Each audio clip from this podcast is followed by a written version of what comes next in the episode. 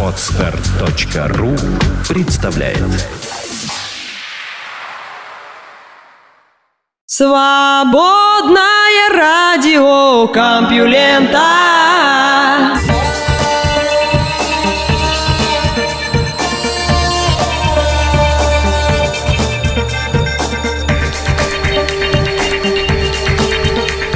Здравствуйте, в эфире «Свободное радио Компьюлента», выпуск «Невеста ветра». Вы слышите Лёшу Халецкого и какие новости ветер принес на своем хвосте? Или, может, метель намела, у нас тут еще до сих пор снег? Вы услышите в ближайший час. Наука и техника. Как долго можно есть самого себя?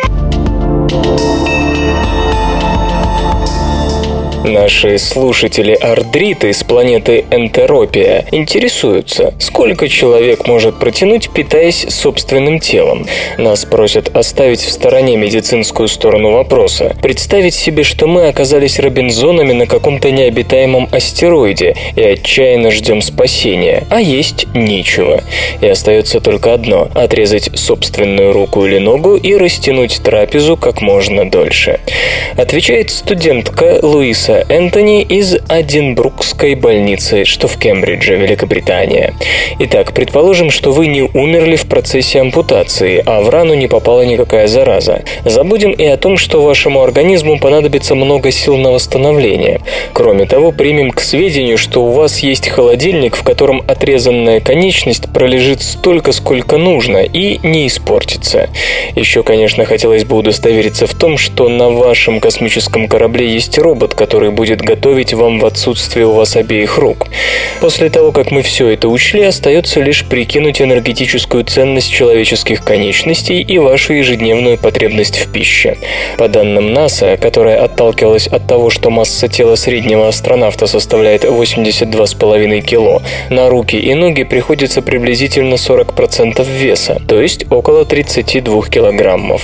Насчет их энергетической ценности сказать ничего нельзя. Тропические каннибалы ее не измеряют, а потому придется заменить ее сведениями о свинине, ведь по некоторым физиологическим и генетическим параметрам свинья даже ближе к человеку, чем обезьяна. В общем, имеем 213 калорий на 100 грамм, то есть в 32 кило человеческих конечностей содержится 68 тысяч калорий, без учета костей. Насколько этого хватит? Всемирная организация здравоохранения придумала формулу для расчета суточной потребности в энергии. Для мужчины старше 30, но младше 40 это 11,6 умноженное на массу тела в килограммах, плюс 879. Полученное надо умножить на коэффициент физической активности. Для людей, ведущих малоподвижный образ жизни, это 1,2, а для гиперактивных 1,4. Разумеется, тут мы снова тягчайшим образом грешим, ибо надо учитывать, что человек, лишенный конечности, обладает совершенно иным балансом мышечной массы по отношению к другим тканям, что, конечно же, отражается на обмене веществ организма. Но, зажмурившись, подставляем формулу 50 кило и получаем около 1750 калорий в день. В этой ситуации человек, питаясь только своими конечностями, сможет продержаться примерно 39 суток.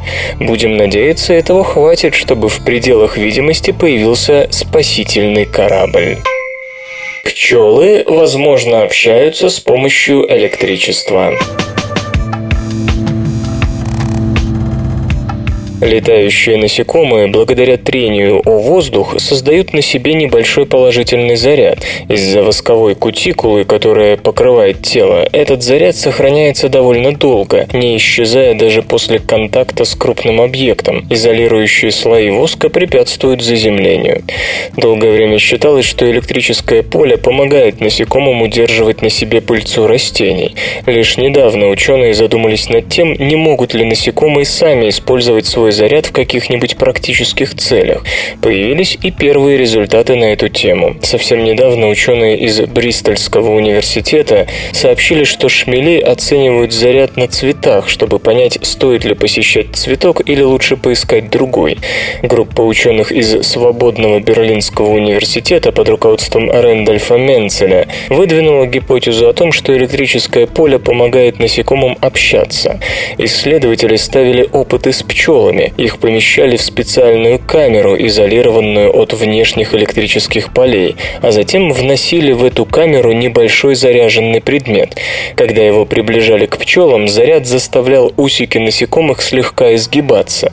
Дальнейшие исследования показали, что такое отклонение вызывает реакцию у группы клеток, называемых Джонстоновым органом, который располагается у основания усиков. Он отвечает за механорецепцию. С его помощью насекомое может обследовать поверхность или, например, определить направление ветра. Наконец, в последней серии экспериментов обнаружилось, что пчелы способны по электрическому полю находить сладкий сироп, который им предлагали. Насекомые понимали, что их ждет вкусное, если электрическое поле имело определенные характеристики. В статье авторы заявляют, что электрическое поле может быть одним из основных способов коммуникации, к примеру, во время знаменитых пчелиных танцев. Давно замечено, что пчела, нашедшая большой участок с цветами или, скажем, источник воды, сообщает о своей находке товарищам по улью с помощью специальных телодвижений. Но что именно служит средством общения, до сих пор остается неясным. Пчелы часто танцуют в глубине улья, где не слишком светло, чтобы разглядеть все па танца. Предполагалось, что передача информации идет или через непосредственный контакт насекомых, или с помощью особых вибраций крыльев или по запаху. Однако исследователям удалось показать, что отклонения антенн под действием электрического поля в 10 раз превышают отклонения, которые производят вибрацию воздуха от дрожащих крыльев, располагающихся на том же расстоянии, что и электрический заряд. То есть, возможно, когда пчела танцует, она своим электрическим зарядом отклоняет антенны пчел-зрителей, и те получают информацию, куда им лететь. Хотя, разумеется, это пока лишь гипотеза, требующая прямого подтверждения. Каждый будний день свободное радио Компьюлента дает вам возможность насладиться последними новостями из мира высоких технологий. Большие звезды рождаются в тесной компании. Исследователи под руководством Аланы Риверы Инграхам из Торонтского университета Канада выявили несколько неожиданный механизм формирования массивных звезд из протозвездных газопылевых облаков. Когда газ и пыль в таком облаке коллапсируют в протозвезду, на них действуют две постоянно растущие силы. Одна – это тяготение самой протозвезды, а вторая – световое давление от ее же разогретой массы. Чем больше становится протозвезда, звезда, тем выше давление. Поэтому после того, как она поглотит вещество, близкое к занимаемому ею региону газопылевого облака, дальнейший рост массы будущего светила обычно прекращается. Так, во всяком случае, нам это представлялось. Астрономы из группы госпожи Риверы Ингрэхэм при помощи космического телескопа Гершель долгое время наблюдали за газопылевым облаком Вестерхаут-3, что в 6200 световых лет от нас. Оно окружено чуть более старыми звездами, уже сформировавшимися и излучающими на полную мощность. Причем окружено оно ими со всех сторон, поэтому газопылевое облако просто не может рассосаться под действием излучения протозвезды, в которой нормальный термоядерный цикл еще не начался, и светимость пока не столь велика, как у взрослых звезд по соседству.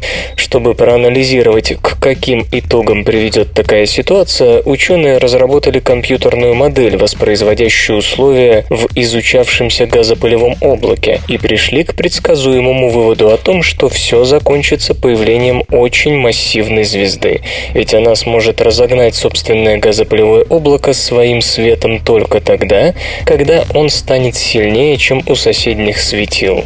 Этот механизм, к слову, снимает вопрос о том, как происходит образование звезд тяжелее 20 солнечных масс, возникновение которых долго долго не могло быть объяснено традиционной схемой звездообразования.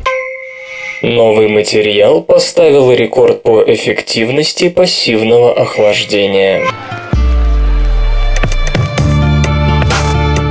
Основной метод эффективного охлаждения домов и зданий – установка в них кондиционеров. Это дорого, непросто и обслуживать их, что в жарких странах надо проводить очень часто.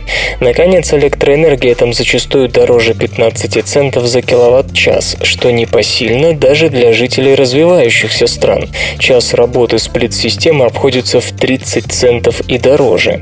Есть способы попроще. Специалисты с инженерного факультета Стэнфордского Пекинского университета, ведомые профессором Шань Хуэй Фанем, утверждают, что не только есть, но уже реализованы в железе.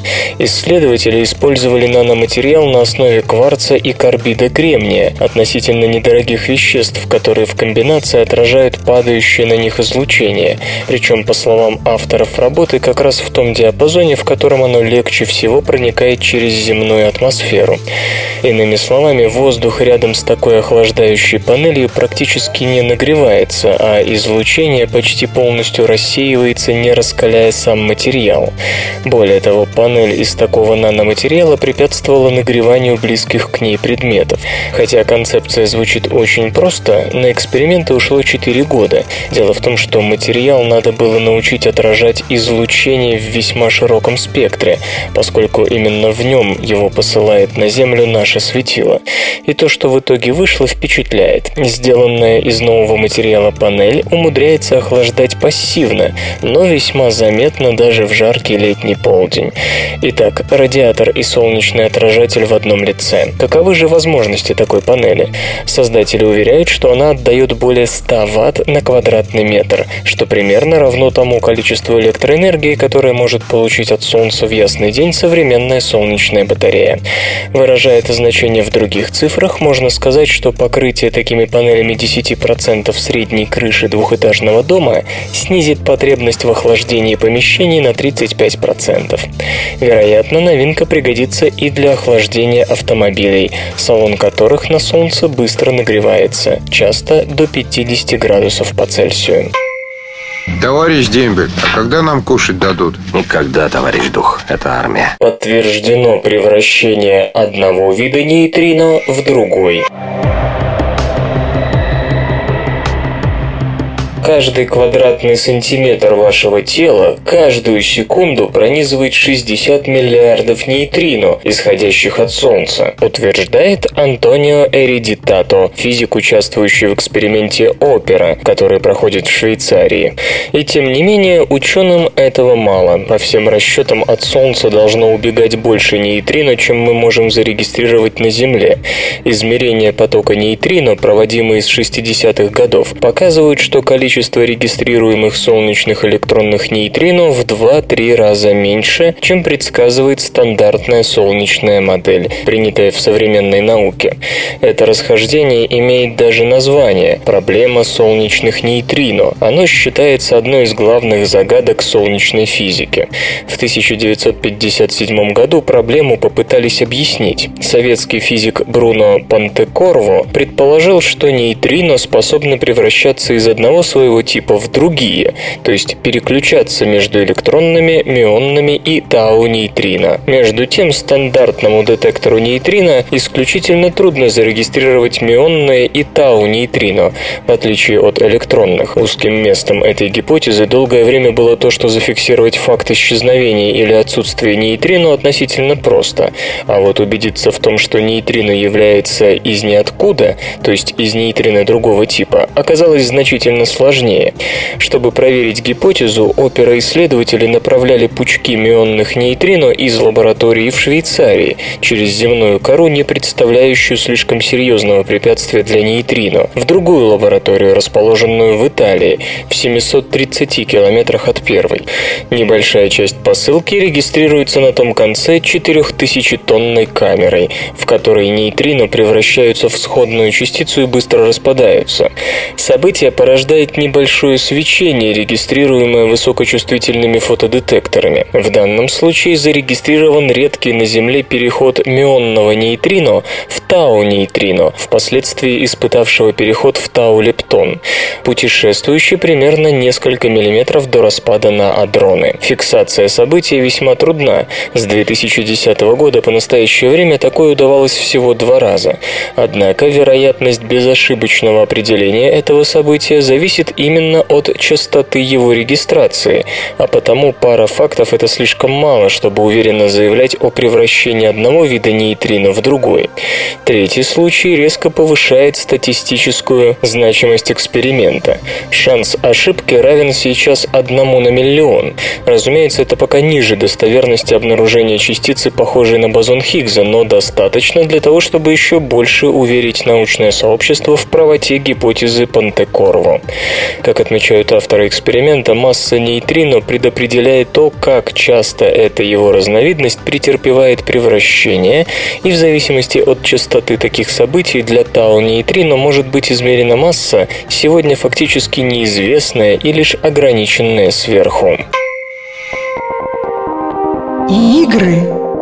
Авторы Divinity Original Sin захотели народной складчины.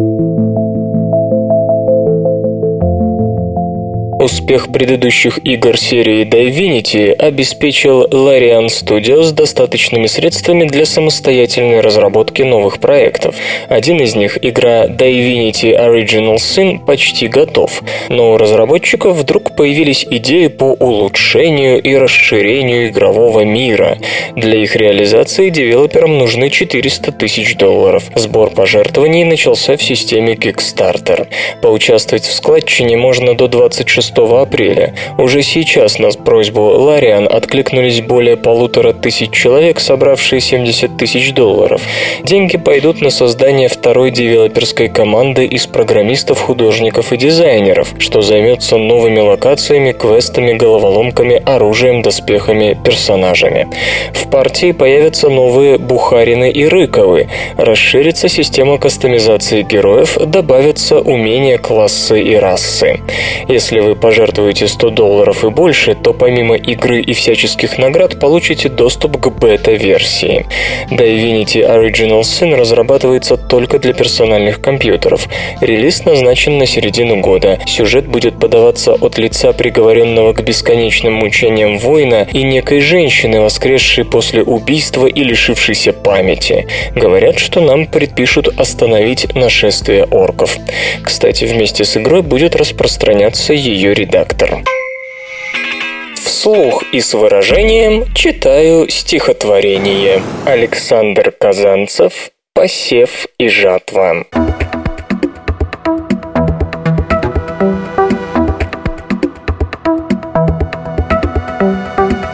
Когда свобода личности зависит от наличности, успех народовластия от общего несчастья, когда в развал, в растащенность рак, лебедь, щука тащат нас, то можно принцип довести до полной беспринципности. Когда вверху не парубки друг друга ловят за руки, а наши первые вожди, увы, хорошего не жди. Когда пройдет такой посев, то жатва – всенародный гнев.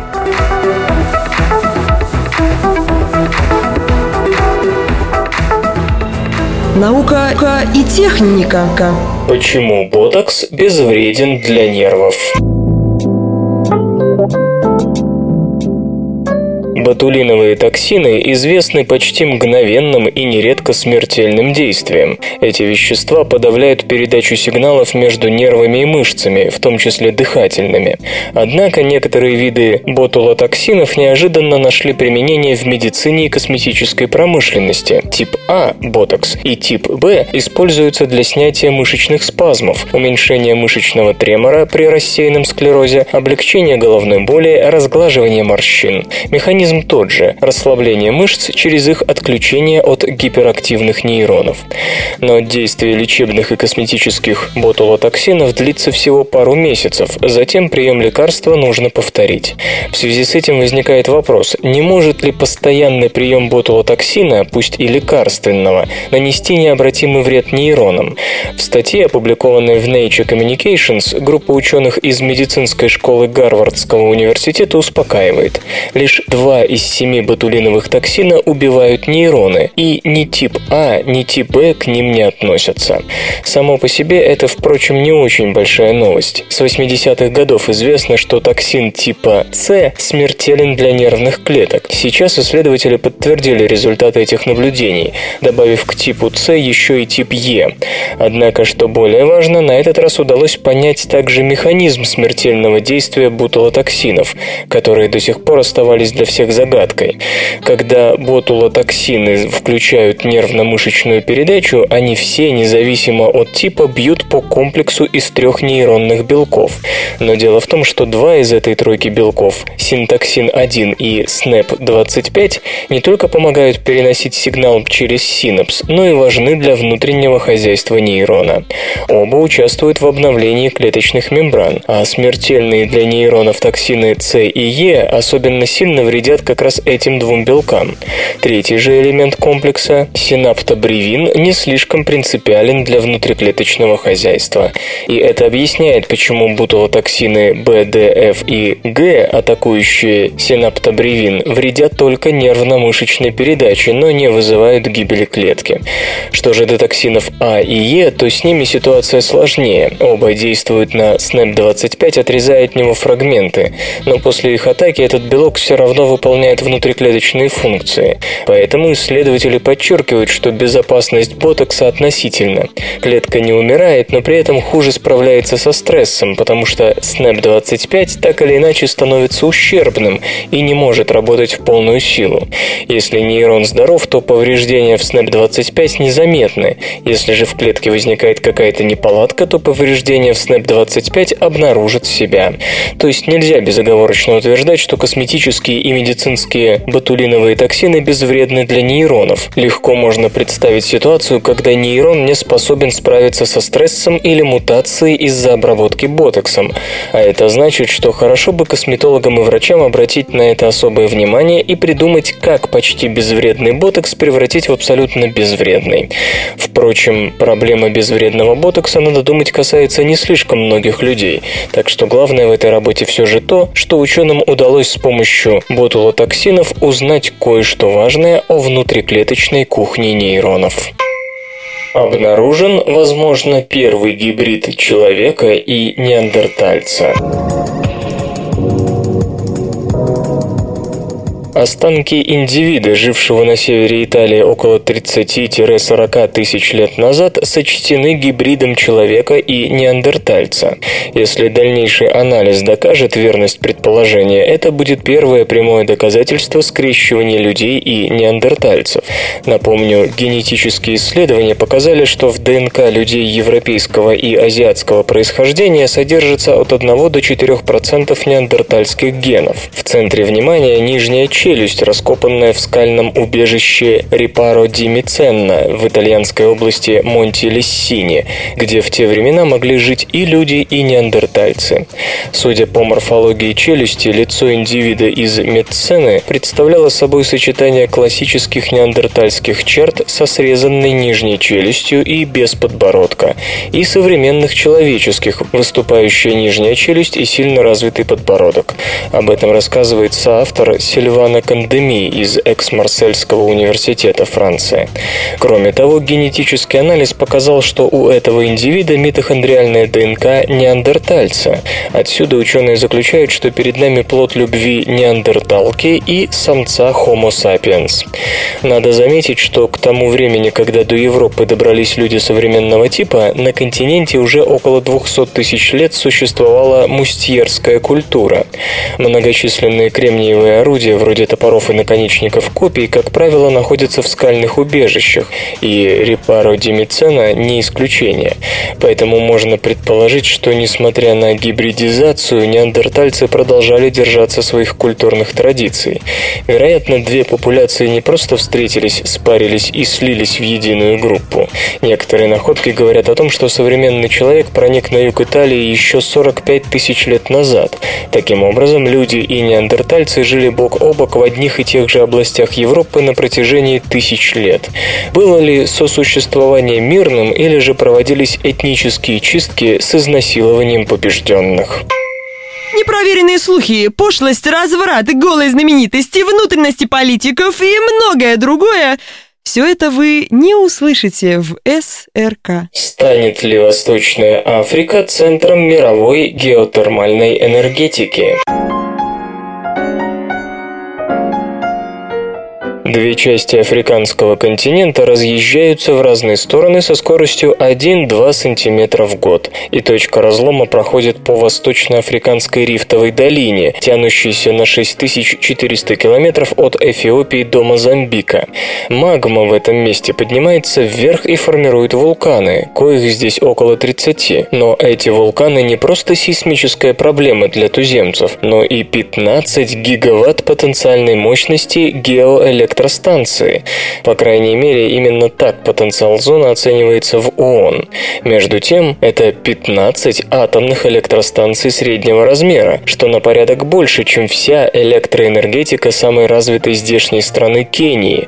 Если эти оценки верны, то это наиболее геотермально обеспеченный регион мира, значительно превосходящий ту же Исландию.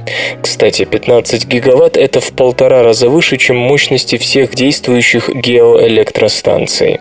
Почему же местные жители не купаются в лучах энергетического счастья? Нет, конечно, в Кении и Эфиопии есть геотермальные электростанции мощностью в 212 и 7 мегаватт соответственно. Но что это за цифры на фоне такого богатства? Даже самая геотермально продвинутая Кения до сих пор электрифицировала лишь 17% собственной территории, а всего в Восточной Африке живет 13% мирового населения, которым хватает 3% мировой энергогенерации. В чем проблема? Пока нельзя точно предсказать, где скважина даст выход к подземным горячим водам, а где нет. К тому же для этого используется бурение, и одна разведочная скважина обходится в 3-7 миллионов долларов, а из 12 пробуренных в той же Эфиопии пар дают всего 3, да и то с грехом пополам. В общем, эфиопские затраты на разведку геотермальных энергоисточников достигают нескольких тысяч долларов на каждый киловатт установленной мощности геоэлектростанции, то есть как минимум равны стоимости самой электростанции. Но надежда есть. Когда в 2005 году эфиопский стратовулкан Дабаху начал извергаться, выяснилось, что сейсмический мониторинг в регионе поставлен, ну скажем так, не слишком хорошо. Скажем, в Кении последнее извержение, по разным данным, случилось то ли в 1863 году, то ли в 2000 до нашей эры. Точность близкая к неизвестности и обусловленная тем, что письменных записей об истории страны до европейской колонизации не велось. Геофизик Джульет Бикс из Бристольского университета взялась заполнить этот пробел при помощи данных Envisat, крупнейшего евроспутника, занимавшегося мониторингом земной глади, который приказал долго жить в прошлом году. В данных обнаружилась небезынтересная информация. 18 из 30 здешних вулканов находятся в фазе активного изменения формы, то есть магма располагается на сравнительно небольшой глубине. Я бы не назвала это картой сокровищ. Осторожничает госпожа Бикс. Однако на деле это нечто очень близкое, ибо магма в местах такой деформации приближается к поверхности чуть ли не на километр, сверхблизко по геологическим меркам. Иными словами, велика не только сейсмическая опасность, но и геотермальный потенциал. Причем все 18 вулканов в этом отношении очень перспективны. Свой отчет исследовательница отправила в частную компанию «Ормат», занимающуюся геоэлектростанциями по всему миру. Интересно, что не так давно «Ормат» впервые заинтересовалась кенийским геотермальным рынком, вступив в предварительные переговоры с местными властями. Последние, кстати, на основе собственных данных намерены удвоить свои геотермальные мощности к 2014 году, а к 2019 построить еще более масштабную геоэлектростанцию. Эй, гражданина, ты туда не ходи, ты сюда ходи, а то снег башка попадет, совсем мертвый будешь. Система Сатурна похожа на антикварную лавку. Новый анализ данных, полученных космическим аппаратом Кассини, показал, что спутники и кольца Сатурна бережно хранят добро, относящееся к эпохе формирования Солнечной системы. Хотя их поверхность затонирована недавним загрязнением, этим телам более 4 миллиардов лет.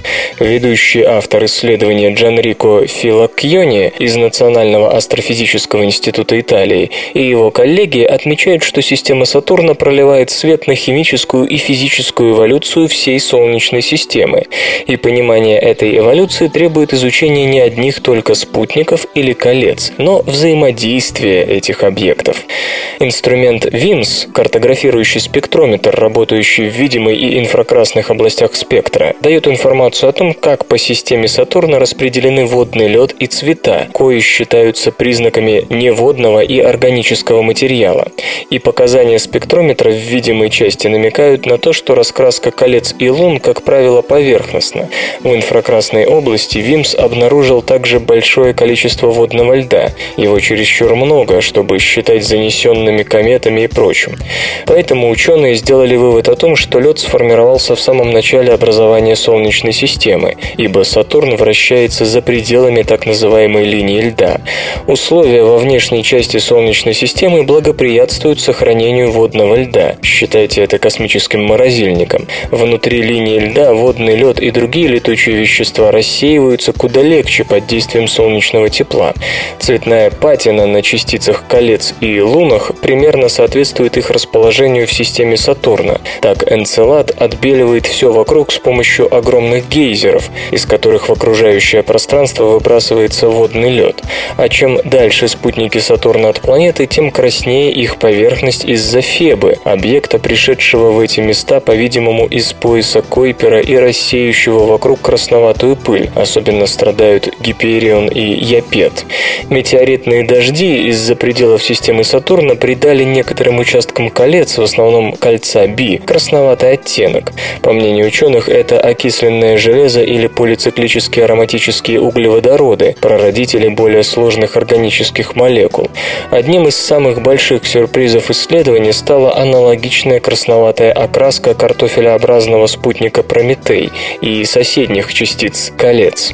Прочие луны в этом районе белее. Соавтор Бонни Буратти из лаборатории реактивного движения НАСА полагает, что Прометей построен из материала колец. Обычно считается, что частицы колец представляют собой развалившиеся спутники, но кажется возможно и обратное. Железо или гаджеты? Plastic Logic показала концепцию умных часов. Компания Plastic Logic поделилась своим видением того, какими могут быть умные наручные часы. Plastic Logic продемонстрировала концепцию гаджета с ультратонким дисплеем на электронной бумаге. Основная область экрана монохромна. Кроме того, предусмотрена цветовая индикация. Предполагается, что часы будут отображать показатели жизнедеятельности организма, различные уведомления и прочее.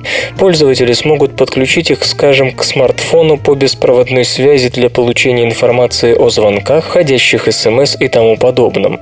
Часы, наверное, получат микрочип NFC, адаптеры Bluetooth и Wi-Fi, а также подсветку для использования в темноте. Напомню также, что умные часы, по слухам, готовят компании Apple и Samsung.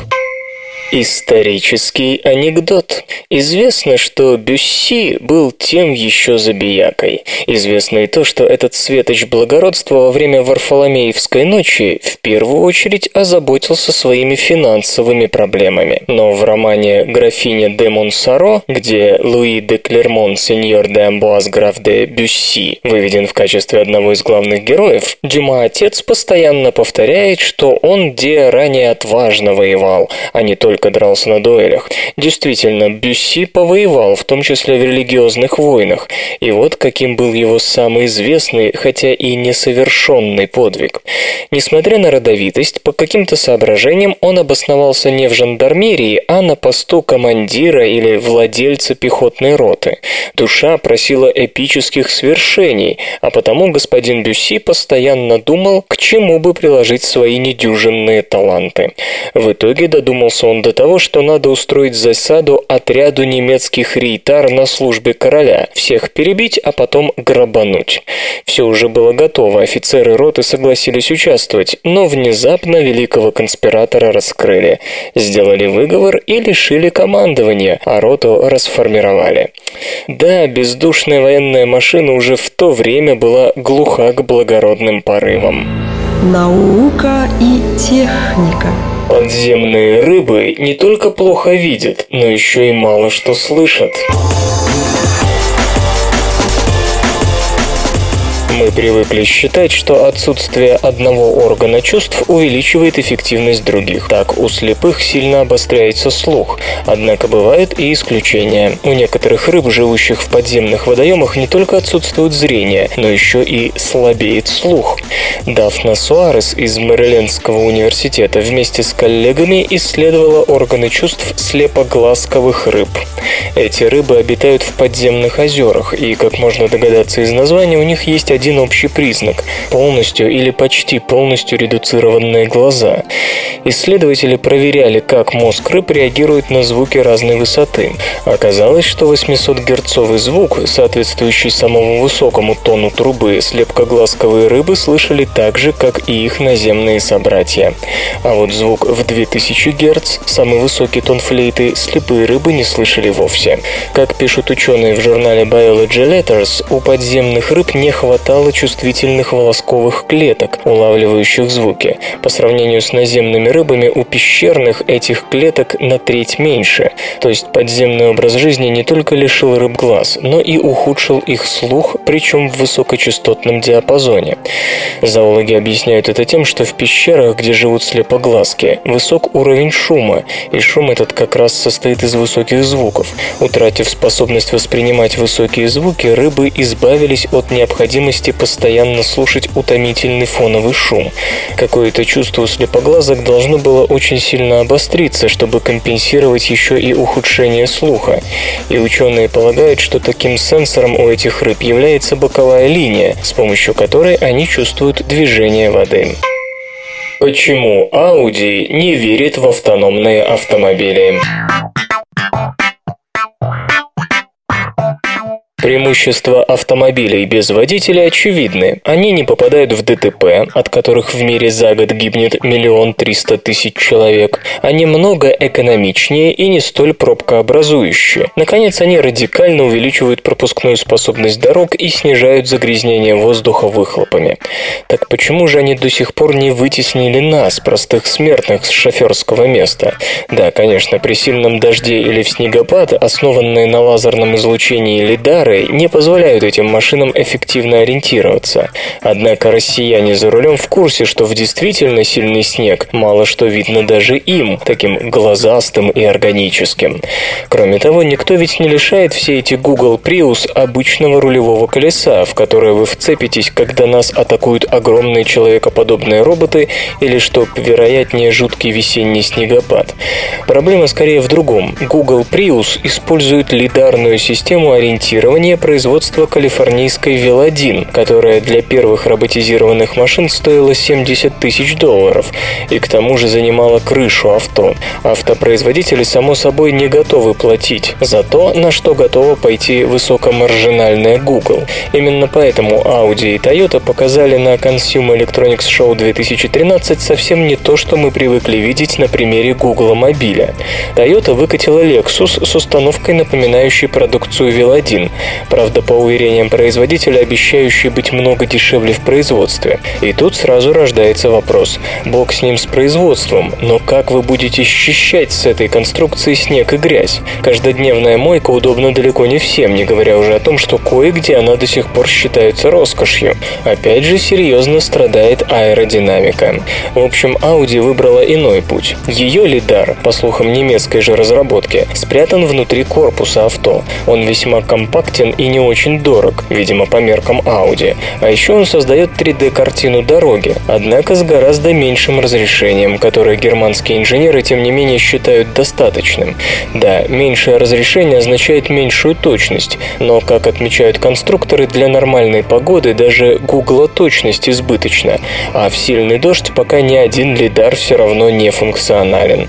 На Consumer Electronics Show демонстрировались также два варианта автоматической парковки. Один предусматривает перпендикулярную парковку в небольшой промежуток, когда водитель для подстраховки системы находится за рулем, а второй – автоматический поиск машины парковочного места без участия шофера, который выходит из авто и отдает команду на парковку со смартфона. Такая система уже испытывалась Audi на экспериментальной парковке в Ингольштадте и показала весьма недурную эффективность при полном отсутствии аварий. Тем не менее, даже в этом варианте, отмечают в немецком мировом автоконцерне ожидать появления на рынке полностью беспилотных авто в ближайшие 10 лет не стоит. Основной проблемой по-прежнему остается цена. Впрочем, кого мы обманываем? Есть и куда более сложные проблемы. Не станем открывать Америку. Автопроизводители не просто консервативны, они эталон консервативности. Если речь не о предельно простых и дешевых системах вроде ремней безопасности, то их производственная политика чаще всего напоминает о Дао Дэ Цзинь, а не о техническом прогрессе. Соответственно, без развертывания массового производства такие автокомпоненты в принципе не могут быть дешевыми. Напомню, работоспособные АБС и подушки безопасности появились в 60-х годах, но стоили тысячи долларов, поэтому первые модели, оснащенные теми же подушками, а это произошло в 1967 году, оказались на долгое время последними. Люксовому немецкому производителю понадобилось 15 лет, чтобы выпустить собственную модель с подушками, и все равно устройство оставалось уделом толстосумов. Что-то стронулось лишь после принятого в США в 1984 году Federal Motor Vehicle Safety Standard 208, который не оставлял производителям выхода, заставляя их использовать либо специфический вариант с ремнями, непроходной в то время по маркетинговым соображениям, либо подушки. Ну а после 1997 года их и вовсе сделали обязательными для американского рынка, после чего сходные законы появились и в других странах. Еще интереснее ситуация с другим очевидным must-have – ABS, которая даже после резкого удешевления никак не хотела устанавливаться на многие автомобили до самого недавнего времени, и даже в ЕС поголовная мода началась лишь после закона 2007 года, то есть вчера. Нет, мы не рекламируем насильственное внедрение картошки в России, но и реалистами надо быть. Сначала автомобили, способные ездить без водителя, появятся в люкс-сегментах рынка, и лишь после длительной эксплуатации придут к обычным автолюбителям. И очень вероятно, что не раньше, чем это будет предписано госрегулированием. Но чего ради властям внедрять нечто подобное? Давно прошли те времена, когда цари картофилизировали свои страны, рассматривая их как собственное приусадебное хозяйство. Нынешняя политическая парадигма требует от политика лишь победы на выборах, для чего никакая картошка, то есть принципиально новые идеи, решительно не нужна. Строго говоря, причин вроде бы нет, но с другой стороны, по данным Управления ООН по наркотикам и преступности, от наркотиков погибает 200 тысяч человек в год. При этом с их оборотом все же кое-где борются. Может быть, есть повод обеспокоиться гораздо более страшными цифрами смертности от автомобилей? Почему радио? От кого свободное? Чему это вообще все? Метеорит, погубивший динозавров, раздул мировой пожар. Массовые вымирания в истории Земли, по-видимому, начинались с относительно локальных явлений – вулканической активности в Азии или Пангеи, упавшего на Юкатан метеорита и прочего. Но ущерб, причиненный ими окружающей среде, становился глобальным, и виды вымирали на всей планете, даже в океане, хотя он не был непосредственно затронут. Мощные извержения вулканов могут привести к изменению климата и подкислению океана путем блокировки солнечного света, но намного сложнее представить себе, как большой камень из космоса может вызвать вымирание по всему миру. Авторы статьи, опубликованной в Journal of Geophysical Research, полагают, что воздействие вызвало лесные пожары, охватившие всю планету. Основные предпосылки просты. Энергия, выделившаяся в результате удара, привела к выбросу большого количества материала высоко в атмосферу и за ее пределы, что позволило ему разлететься по всей Земле. Из-за этого мы повсюду находим слой иридия.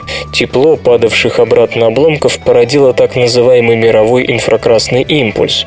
По оценкам, на каждый квадратный метр поверхности планеты приходилось около 10 килограммов такого мусора.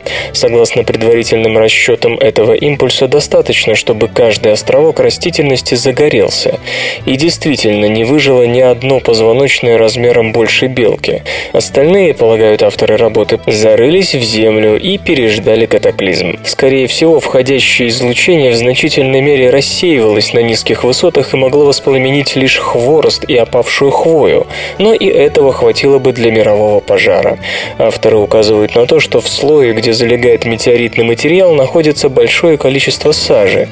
Судя по всему, пылала вся земная биосфера. Часть сажи, впрочем, это углерод, содержащийся непосредственно в метеорите, а другая часть стала результатом возгорания органического материала вблизи места воздействия.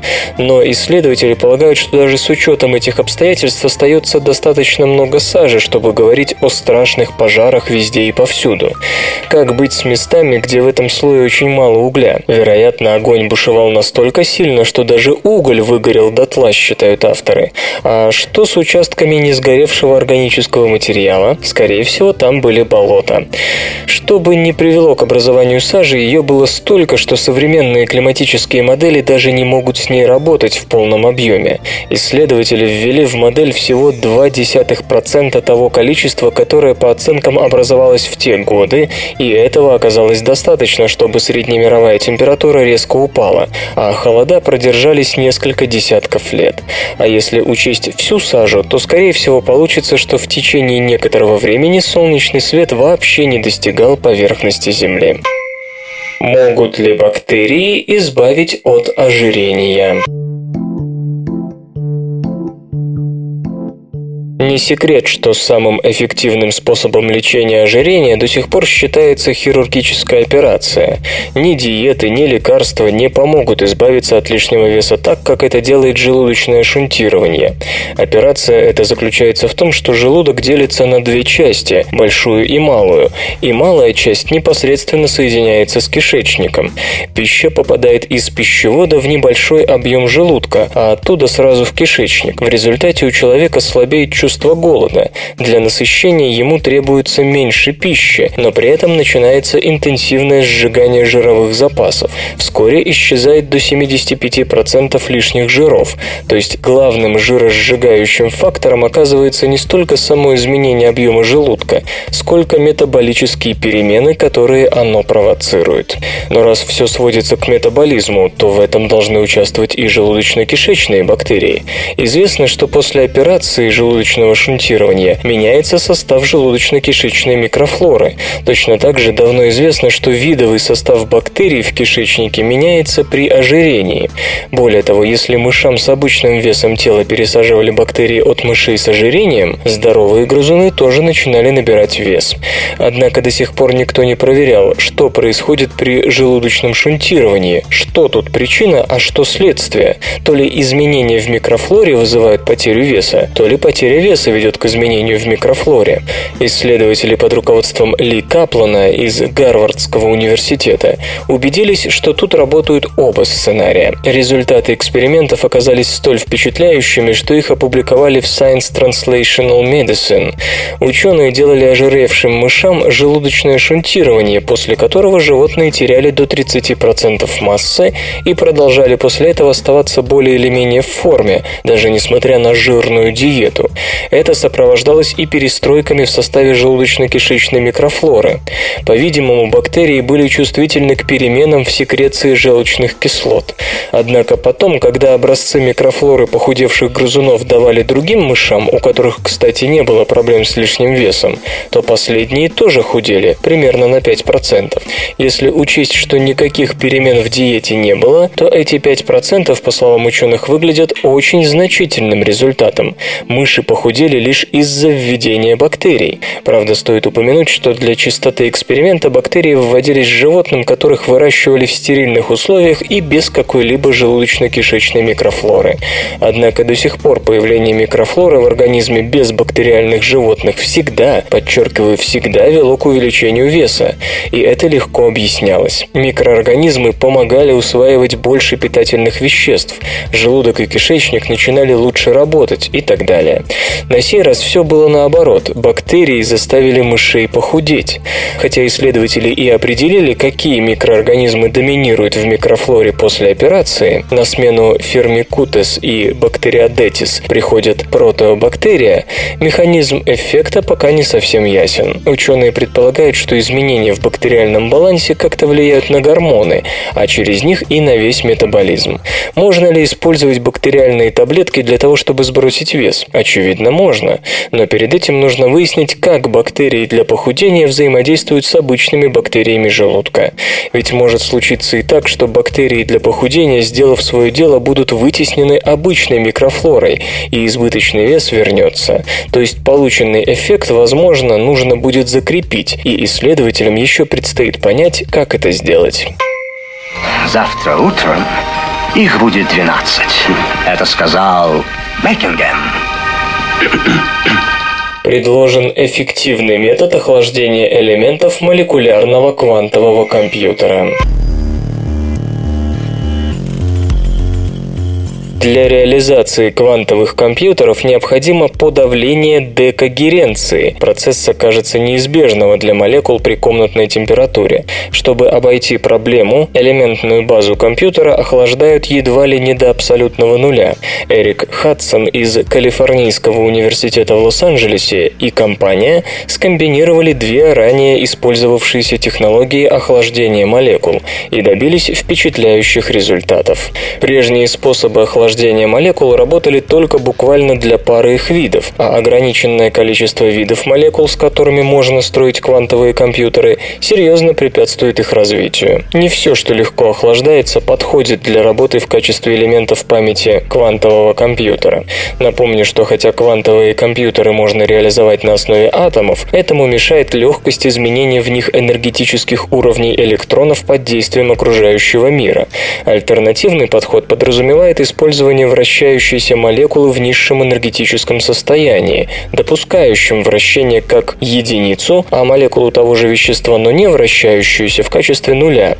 Фактически же в квантовом компьютере нет единицы и нуля в прямом смысле слова, поскольку базисный элемент там находится в суперпозиции двух состояний. Вот только охладить именно молекулы до температур близких к абсолютному нулю оказалось сложнее, чем одиночные атомы, ибо в молекуле атомов как минимум минимум 2. Что же делать? Физики применили метод охлаждения, при котором плавающее в вакууме облачко атомов кальция со всех сторон обрабатывалось пучками лазерного излучения, использованными для охлаждения.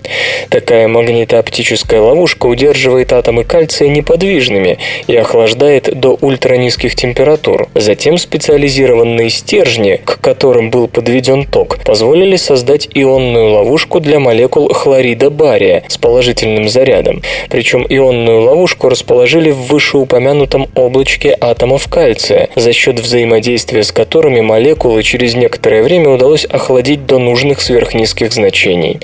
Почему использовались фактически ионы хлорида бария, а не нормальные молекулы с нейтральным зарядом? Как показал опыт, нейтральные молекулы, сталкиваясь с ультрахолодными атомами, рикошетили от них без заметного обмена теплом. А вот когда нейтральный атом встречает заряженный ион, они расстаются далеко не так легко, предварительно осуществив значимый тепловой обмен. Такой подход теоретически должен работать с обширным списком молекул, при этом он значительно проще в реализации, что облегчает построение столь нужных сегодня квантовых компьютеров на молекулярной базе. Железо и гаджеты. Intel обещает 600-долларовые ультрабуки. Корпорация Intel уверяет, что относительно недорогие ультрабуки появятся в продаже перед новогодними праздниками. Ультрабуки следующего поколения будут использовать аппаратную платформу Haswell. Она включает процессоры Core четвертого поколения, производящиеся по 22-нанометровой технологии с применением методики 3-Gate – транзисторы с объемной структурой. При разработке Haswell, сообщает производитель, большое внимание уделено снижению энергопотребления. Показатель максимального значения рассеиваемой тепловой энергии достигнет 10 Вт и выше. По словам генерального менеджера подразделения клиентских платформ Intel Кирка Скаугена, эти ультрабуки предложат пользователям ряд новых возможностей. Они получат различные сенсоры, в частности акселерометр, что позволит реализовать дополнительный функционал в играх и мультимедийных приложениях. Компьютеры будут комплектоваться дисплеями высокого разрешения, а некоторые модели панелями с поддержкой трехмерного режима работы. Благодаря невысокому энергопотреблению процессоров Caswell, компьютеры смогут работать вдали от розетки не менее 8 часов. Ожидается, что цена ультрабуков на платформе Haswell будет начинаться с 600 долларов. Компьютер. Лента. Подкаст.